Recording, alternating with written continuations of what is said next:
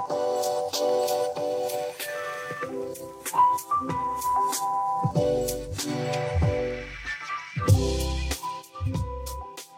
Всем привет и добро пожаловать в наш 34-й еженедельный, ну почти еженедельный выпуск подкаста PyTech Podcast, в котором мы стараемся обсуждать новости, связанные с высокими технологиями, ну или то, что, по нашему мнению, к высоким технологиям относится. С вами ваши любимые ведущие Павел, Константин.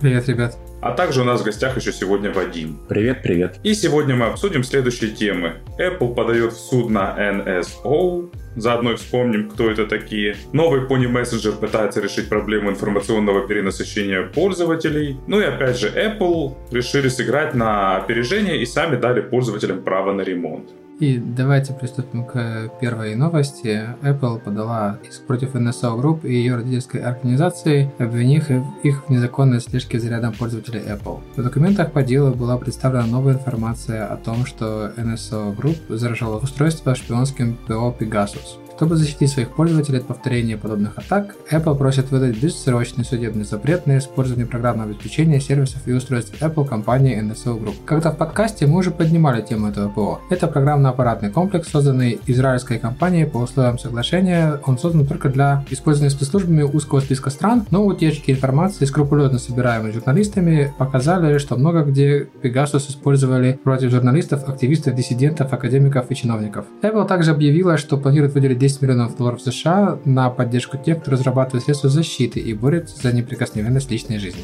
Ну, тут я, наверное, сделаю маленький экскурс в прошлое, если вы... Я, кстати, не помню, надо было на самом деле поискать, какой это был выпуск подкаста, в районе 20-х, по-моему, или чуть раньше. Ну, если вдруг кто-то не знает, то израильская компания NSO Group, они разрабатывали, ну и пока еще продолжают разрабатывать, им никто не помешал, комплекс троянов для удаленного и не только удаленного внедрения на все современные телефоны. У них есть и аппаратное решение, которое позволяет там джейлбрейкать и внедрять это все. И плюс они использовали ряд уязвимостей, которые они скупили на черном рынке для того, чтобы удаленно подкидывать троянчики. Apple тогда очень сильно по этому поводу огорчились. Странно, кстати, что у них подготовка иска занимала почти год, но, с другой стороны, видимо, они решили действовать наверняка. Еще из интересного надо вспомнить, мы тоже обсуждали, что когда-то разработчики мессенджера Signal, им попался в руки этот программный аппаратный комплекс от NSO Group, и они там над ними издевались очень смешно. Как бы они нашли кучу багов, и потом разработали эксплойт, то есть файлы, которые можно держать у себя на айфоне для того, чтобы ломался и крашился вот этот анализатор дампа с телефона. И обещали, что в состав мессенджера Signal будут входить все новые и новые файлы.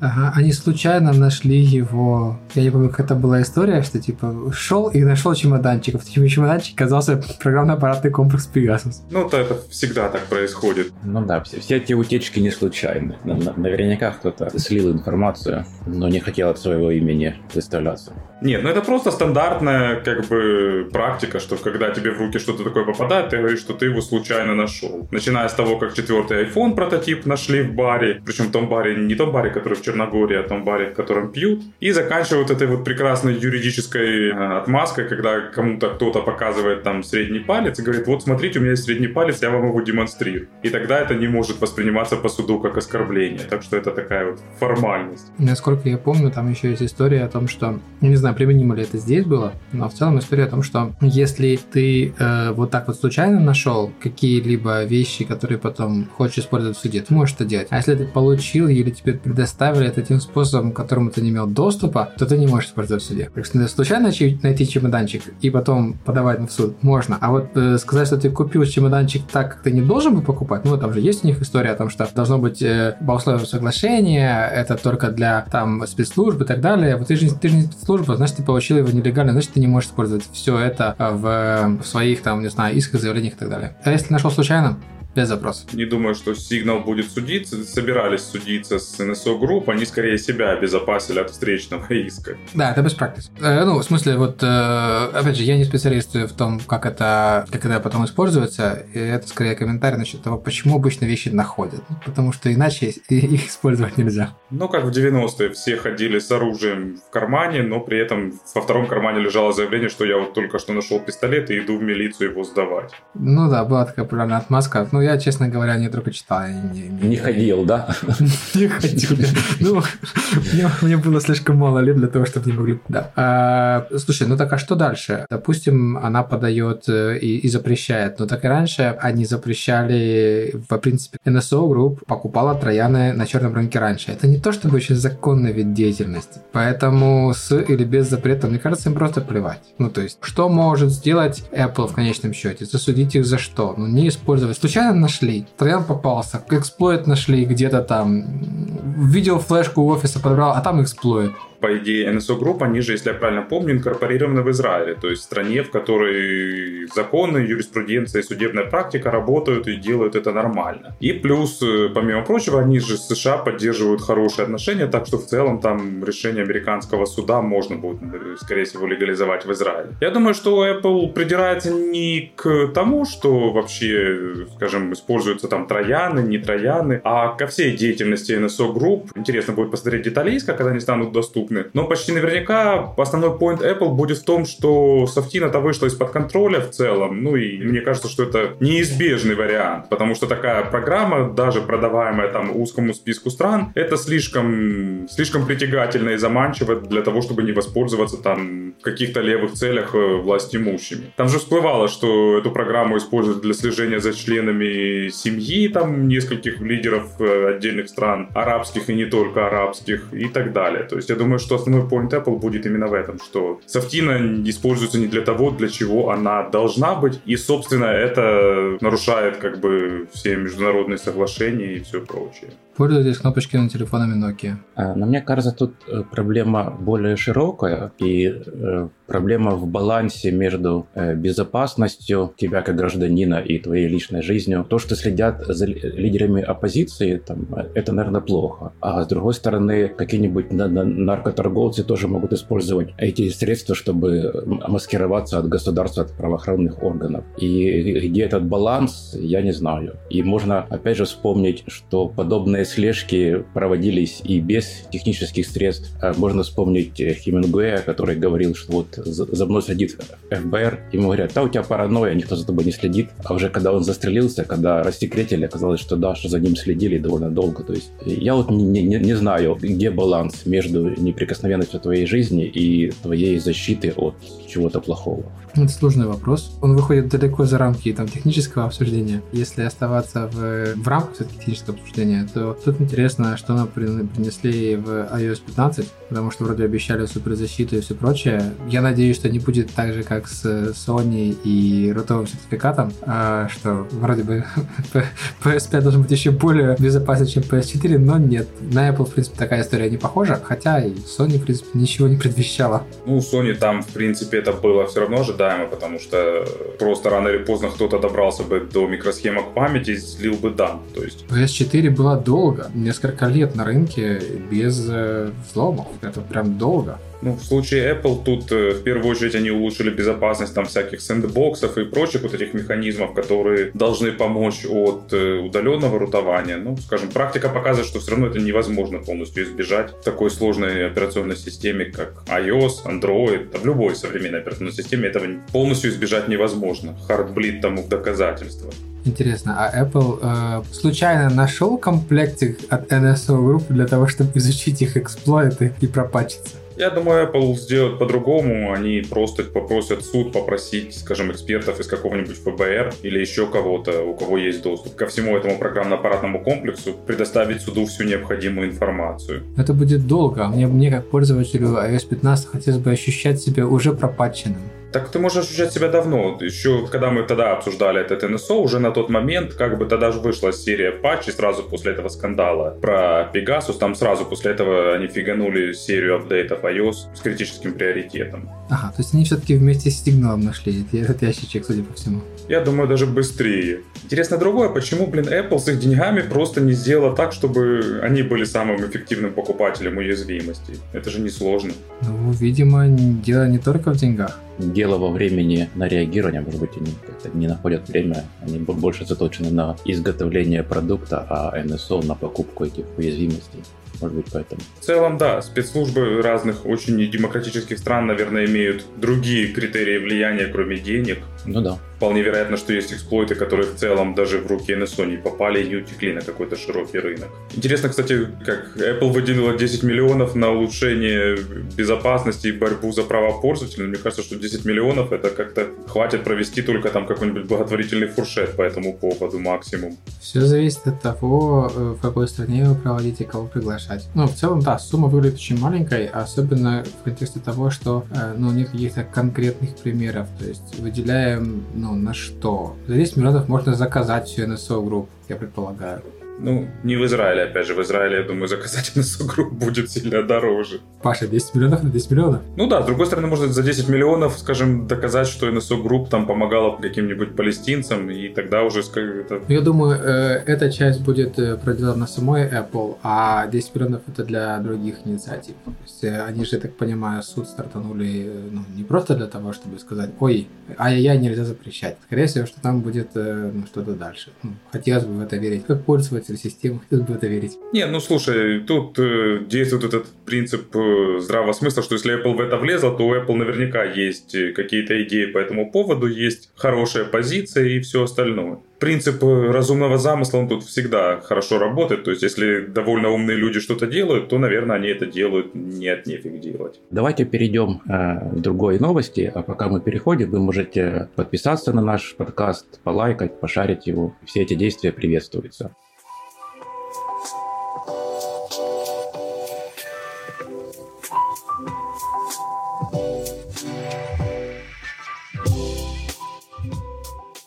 Я, как э, человек, разрабатывавший какое-то время назад э, Twitter-клиент, интересуюсь темой разнообразных мессенджерей, и недавно мне попалась информация о новом интересном продукте, который называется Pony Messenger, и название в данном случае э, говорит о алгоритме его работы. Он забирает и доставляет сообщения один раз в день по выбору владельца аккаунта, и можно выбрать один из трех вариантов – утром, в обед или вечером. И в полном соответствии с концепцией сообщение, которое еще не забрано, хранится у отправителя. Авторы также предлагают ряд э, дополнительных фишек, таких как обширные возможности по написанию развернутых сообщений по ссылкам, э, графикой, разными вариантами форматирования. И авторы говорят, что они выступают за вдумчивую и подробную коммуникацию, которую у нас отобрали обычные мессенджеры. Приложение существует для iOS, Android и в виде э, веб-приложения. Я не знаю, насколько идея приживется, но само появление подобного продукта говорит, что онлайн-коммуникациях наметились проблемы. И,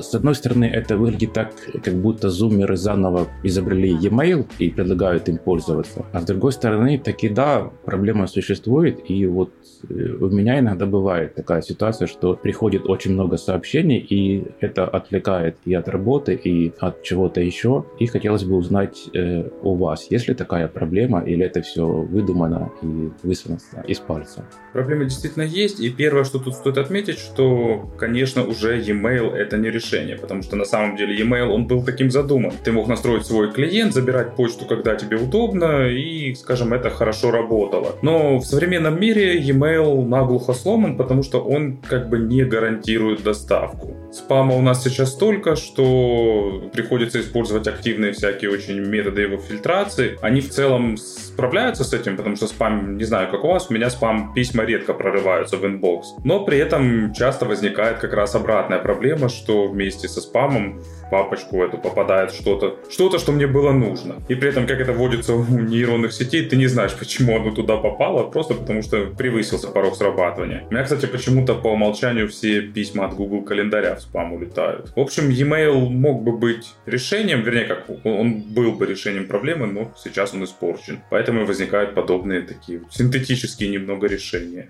Я большой сторонник того, что э, давайте будем пользоваться почтой. Я понимаю проблему, о которой ты говоришь, но она, честно говоря, больше присуща этим уведомлениям, каким-то массовым рассылкам. Не знаю, если я написал 5 адресатов, то, возможно, такое произойдет. Когда мы говорим про one-to-one, и у нас ранее была какая-то какое-то было какое-то общение, то это вообще, ну, абсолютно нормальный вариант. Но мне кажется, что если это не три строчки и не требует немедленного ответа, то ему место, в принципе, в почте. Другое дело, что люди сейчас э, перешли на логично содержательное там сообщение в Slack, к примеру, там, или ну, в нашем случае там Mattermost, когда э, ну, это абсолютно нормально, что у тебя там большое сообщение на, не знаю, 4-5 абзацев, которое пинится, которое каким-то образом там, полезно группе. Ну, в принципе, это норм, мне кажется. Просто почта все еще удобнее, потому что намного, намного проще искать. Ну, Slack задумал, что там было удобно искать, но в почте все равно проще.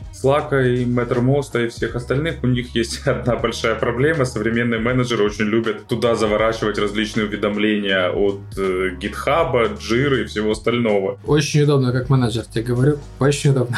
Но при этом это очень неудобно как человеку, который пытается что-то общаться, потому что у тебя там, особенно когда у тебя команда, вот как у нас, работает в разных временных зонах, очень мало пересекается, то как бы тебе приходится пролистывать 28 сообщений и уведомлений, в которых теряется одна-две строчки нужного общения. Это сильно мешает. Ну вот для этого дела можно использовать каналы в Slack, и у нас на проектах как раз есть десятка три каналов, там отдельные каналы под отдельные приложения, отдельные каналы под нотификацию от GitHub. Если ты знаешь, что тебе вот за последнее время от GitHub ничего не, не должно было прийти, ну, ты этот канал и не смотришь. Если что, что-то ждешь, ну, переключился, посмотрел. И, в принципе, многие мессенджеры позволяют мьютить все эти нотификации, то есть вроде как это приложение для тех, кто не нашел кнопку mute. Но, с другой стороны, вот эта проблема переключения контекстов, она, опять же, более глубокая, и я в последнее время использую так называемую технику помидоро или помидора. Э, суть ее в том, что ты там какое-то время работаешь над одной задачей, ну, а по методике обычно ставят 25 минут, ты работаешь над какой-то задачей, не переключаясь на что другое, потом 5 минут отдыхаешь и снова переключаешься. И действительно продуктивность повышается, потому что, э, с одной стороны, ты не можешь 6 э, или 8 часов заниматься одним и тем же, а с другой стороны, не стоит переключаться э, постоянно на что-то другое. И вот техника названа в честь кухонного таймера в виде помидора, и есть куча программ, есть куча плагинов, например, для Chrome, который блокирует Twitter, Facebook, все такое. Ты даже если его запустил, то пока вот пока не отработал свою дозу времени, ты в Twitter не полезешь. Очень, очень удобно. Так что все-таки проблема вот в коммуникациях, в отвлечении все-таки существует. И как бы, появление таких продуктов, как Pony Messenger или улучшение операционок iOS, Android в обработке сообщений показывают, что проблема существует, ее как-то пытаются решать. Ну да, в iOS 15 там Apple выкатила, они как-то даже чутка перенавернули всю эту систему нотификаций. Можно задавать разные виды деятельности, которые там тоже автоматически детектятся. И в зависимости от видов деятельности у тебя будут проходить или не проходить различные виды нотификации от разных приложений. Причем там даже не просто на уровне приложений, а еще и на уровне конкретных типов нотификаций может быть. Но вот я не знаю, для простого пользователя, мне кажется, у простого пользователя лапки для него это будет сложно. Думаю, что это фича не для простых пользователей, а для тех, у кого э, не лапки. Э, меня, честно говоря, в механизме работы с нотификациями в iOS удивляет одна простая вещь. Если я хочу в режиме Do Not Disturb поработать именно с девайсом, так, чтобы мне не выскакивали нотификации, я не могу этого сделать. Я могу только пойти выключить все нотификации вообще, Allow Notification, просто. А в Do Not Disturb, если у меня сейчас активный экран, они всегда будут вылазить. Так что, ну, я видел эту фичу э, новую в iOS 15, я еще не протестировал, насколько она там, там гибкая. То есть я видел, что типа локации можно указывать, там разные виды, ну то, что ты сейчас говоришь, да, оно прикольно. Но у меня, у меня это бана, момент проблема. А, я, например, делаю демо клиенту, показываю свой экран телефона, и мне вылазят какие-то сообщения других э, мессенджеров. И я, э, ну, есть два варианта. Либо замьютить, как предлагал Вадим, ну, именно по каждому человеку, да, либо просто, что я делаю обычно, если у меня важная встреча, я пошел в нотификации, просто выключил из Телеграма, Вайбера, что-то я еще пользуюсь. Все нотификации. После этого у меня работает. А так ДНД, он, он, к сожалению, не спасает. Странно, потому что у меня Do Not Disturb срабатывает именно так. То есть ты включаешь Do Not Disturb, и тебе ни, никто не пишет и даже не дозванивается. При активном девайсе? Да, я, ну я когда видео записываю, я же запишу на телефон, и я там вот этот не беспокоить включаю, как бы, и все. Может, я что-нибудь там не донастрою, потому что я для, для этого боль. То есть я, я же, мое, мое, мое решение такое очень костыльное. Кстати, я забыл замьютиться в Mattermost, мы пока писали сказали, мне прилетело уведомление, немножко меня отвлекло. Ну вот, э, возвращаясь к самой, к самой проблеме, там техника на Pomodoro или любые, любые другие варианты, оно, наверное, прикольно. Я когда-то пробовал, нашел, что меня лично это больше раздражает по э, следующей причине, что если я занимаюсь задачей, которая требует фокуса, и я, ну, и у меня все хорошо, то я не хочу, чтобы через 25 минут меня кто-то прервал. Я хочу ее закончить или дойти до момента, когда, ну, все уже, типа, концентрация нарушена, и пора идти пить кофе. С другой стороны, наверное, в ситуациях, когда просто все вокруг пролетает, тебе нужно хоть на чем-нибудь сосредоточиться, наверное, это окей. Я, я для себя открыл замечательный режим в Mac Do Not Disturb, когда у меня, в принципе, нотификация не, не высвечивается. Кстати, почему-то в Mac это работает. Ну, может быть, я реально что-то не настроил. Вот. И э, я выключил вообще все нотификации из э, всех мессенджеров, кроме Telegram, потому что у меня там ну, общение э, более, более интенсивно. Э, Facebook мне их не присылает, Twitter мне их не присылает, вообще никто мне их не присылает. Шикарно живу. Ну, для маков, кстати, есть э, софтины для тех, кто хочет использовать технику концентрации, но страдает слабой волей. Там есть софтины, в которых можно настроить разные рабочие режимы, они тебе будут еще и блочить запуск ненужных приложений, закрывать и открывать там ненужные сайты и вкладки, и всячески как бы фокусировать тебя на том, что тебе нужно принудительно. Ну да, но я себе выставил э, не 20 минут, я вот там подобрал, э, мне минут 40, вот как раз я могу непрерывно работать над какой-то задачей, потом надо все-таки минут на 5-10 отвлечься, ну, чтобы и глаза отдохнули, и чтобы голова немножко отдохнула. То есть тут все это индивидуально, но, в принципе, для меня такой подход работает. Ну, 40 больше похоже на правду, на самом деле. Я, я не знаю. Просто я, я вот пробовал э, именно с этой стандартной техникой 25 минут. Меня она больше раздражала, чем помогала. То есть, ну, как в те моменты, когда, ну, нет вдохновения, работа не идет, то, в принципе, нормально, даже если она будет у тебя идти кусками по 20 минут, это лучше, чем ничего. Поэтому тут как бы ну, ничего не могу сказать. Но чаще, к счастью, те дни, когда работа именно идет, и тогда прерывание через каждые там 20 минут этого таймера, да нафиг они не нужны. Просто не включай таймер и работай прекрасно. Кстати, я не эксперт, но мне всегда казалось, что помидорная техника это 45 минут концентрации и 15 минут перерыва. Нет, 25 минут или 20. Когда, Вадим, ты, ты у нас эксперт? По оригиналу как бы 25 минут, но мне оно было мало. То есть там есть немножко короткие перерывы, длинные перерывы. Ну, в принципе, я вот выставил себе вот 40-45 минут работаешь, э, минут там 5-10 отдыхаешь. И потом можно там через 3 итерации сделать там более длин, длинный перерыв, там пройтись немножко, размяться, и в принципе хорошо. Но опять же, я как и Костя не каждый день запускаю, то есть иногда бывает, да, когда ты на находишься в потоке, ты не хочешь, чтобы тебя что-то отвлекало, просто работаешь и все хорошо. А когда вот надо как-то заставить себя, то хорошо стимулирует. Ну что, давайте резюмируем по этому пункту. Кто из вас поставит и попробует Pony Messenger? Я нет. Аналогично. Я буду пользоваться имейлом или, или, или этими э, suppress notifications. Ну, я, может быть, когда будет свободное время, поставлю, попробую, потому что надо э, найти еще кого-нибудь, с кем бы пообщаться. Вадим, а Pony Messenger, это я могу общаться только с теми же, кто уже в Pony Messenger, да? Ну да, я так подозреваю, что в роли транспорта они используют Firebase. Мне так что-то кажется, судя по манере работы, это очень напоминает. Тогда удачи им, удачи им. Искренне желаем удачи в продвижении чата. Я, может быть, когда-нибудь попробую, но это не точно.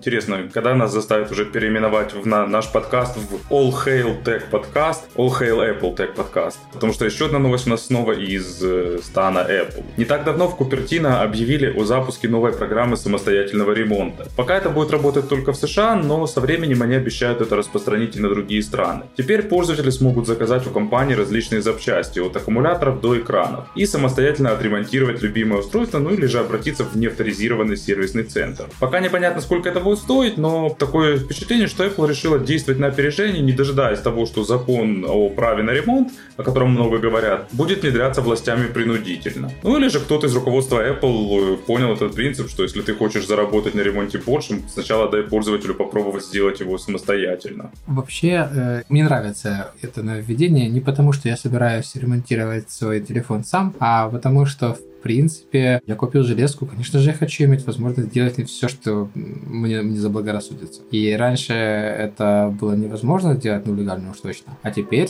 пожалуйста. В общем, сервисные центры, которые э, получали от Apple сертификацию, их позицию наверняка ослабит, потому что сейчас я могу в подвальче просто заказать те же самые комплектующие, те же самые устройства от Apple и оказывать услуги с тем же самым уровнем качества. Ну, предположим, что делать не в квалификации э, сотрудников, а именно в программном и аппаратном обеспечении. Это, наверное, не очень хорошо для авторизированных сервисных центров, а для всех остальных, наверное, окей, но мне кажется. Это касается только iOS или касается всего? Они в целом пока не конкретизировали, но, скорее всего, это будет касаться всех устройств. И, наверное, в первую очередь как раз MacBook, потому что обычно с ними больше возникает вопросов по ремонту. Ну да, да, да. Они как бы более долгоиграющие у пользователей чаще всего. И там все-таки компоненты, компоненты есть, в отличие от просто монолитного блока телефона. Ну да, я когда-то, ну, когда смотрел, э, разбирал там советские калькуляторы, то там видел кучу микросхем и так далее. Потом когда-то мне попался полуразобранный зарубежный калькулятор, и какое же было мое разочарование, когда там была печатная плата, и на ней большая блямба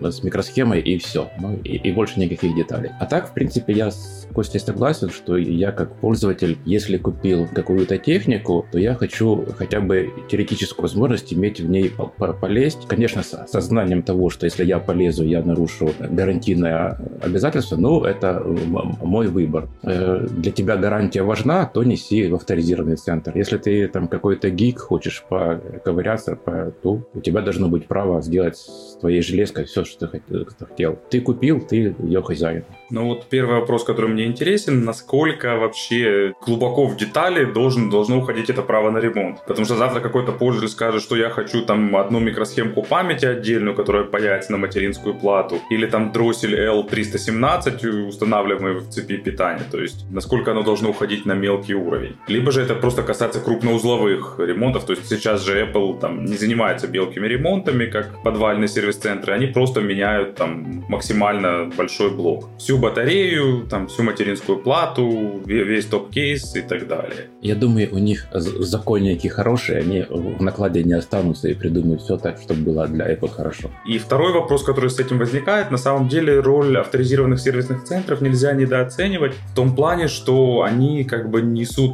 некую юридическую ответственность, в отличие от э, подвальчика у Ашота, условно. Там. Потому что, во-первых, авторизированные сервисные центры принимают решения о бесплатном ремонте по различным программам Apple, которых у них немало. И, скажем, они за это отвечают. А неавторизированный сервисный центр вряд ли можно считать э, объективной, адекватной стороной. И второй вопрос, как быть с теми компонентами, которые относятся к криптографической защите. То есть, вот, например, замена экранов, она же делается авторизированным сервисным центром не просто так, а потому что там требуется перепрошивка ключа в... Ну, если это мы говорим про модуль там Touch ID или Face ID, там необходима перепрошивка вот этого вот ключа. И лично я, как пользователь iPhone, iPhone я сильно против того, чтобы эту возможность давали неавторизированным сервисным центрам. Ну, ты как пользователь iPhone можешь просто не носить свой девайс в ремонт в неавторизированные центры. Нет, Вадим, вопрос не в том, что я могу не носить. Вопрос в том, что, скажем, сейчас украденный iPhone, его можно только разобрать на детали. Ты не можешь его, скажем, как э, разблокировать. А вот э, при наличии вот этого программатора и ключа у неавторизированного сервисного центра это становится возможно, потому что как бы заменяется блок там Face ID или Touch ID, перешивается его ключик и как бы iPhone разблокируется, и мы получаем отвязанный от э, блока iPhone. Тут ты прав.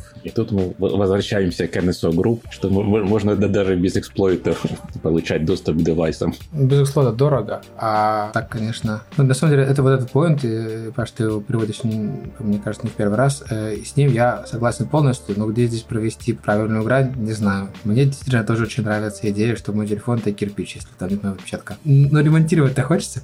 Ремонтировать хочется, но, скажем, наверное, то, чего не касается криптографии. Хотя, с другой стороны, криптографии касается экрана, потому что, как бы просто в силу объективных причин, экран и те детальки, которые отвечают за авторизацию криптографии, они связаны вместе и неразрывно. Как всегда, есть две стороны одной медали, и надо искать какой-то разумный компромисс между превращением телефона, ворованного телефона в кирпич, а с другой стороны, возможностью самому поковыряться, если ты осознаешь, что ты делаешь. Самое смешное, что тут на самом деле деле две инициативы американских законодателей вступают во взаимные конфликты, потому что они также последние годы активно продвигают вот эту функцию по внедрению того, что в английском называется kill switch, то есть вот эту вот функцию удаленной блокировки устройства в случае его кражи. А можно подробнее? Я как-то пропустил этот момент. Ну, это еще несколько лет назад, то есть, когда Apple первой начала эту функцию продвигать, то, скажем, это начали двигать и на законодательном уровне в США, то устройства должны обладать вот этой вот функцией дистанционного блокирования. У Apple это реализовано весьма прикольно. К счастью, я не проверял, насколько прикольно. Проверял только функцию Find My iPhone, которую я забывал, думал, что потерял, на самом деле его все оставил. Вот это было, это было удобно. Как удобно? Оно показало мне последнее место, где он был живой, и это оказался офис, я вспомнил, это точно, я же его там оставил. Я тут недавно со знакомыми обсуждал, э, и они используют эту функцию Find My iPhone для того, чтобы видеть друг друга все время, где находятся.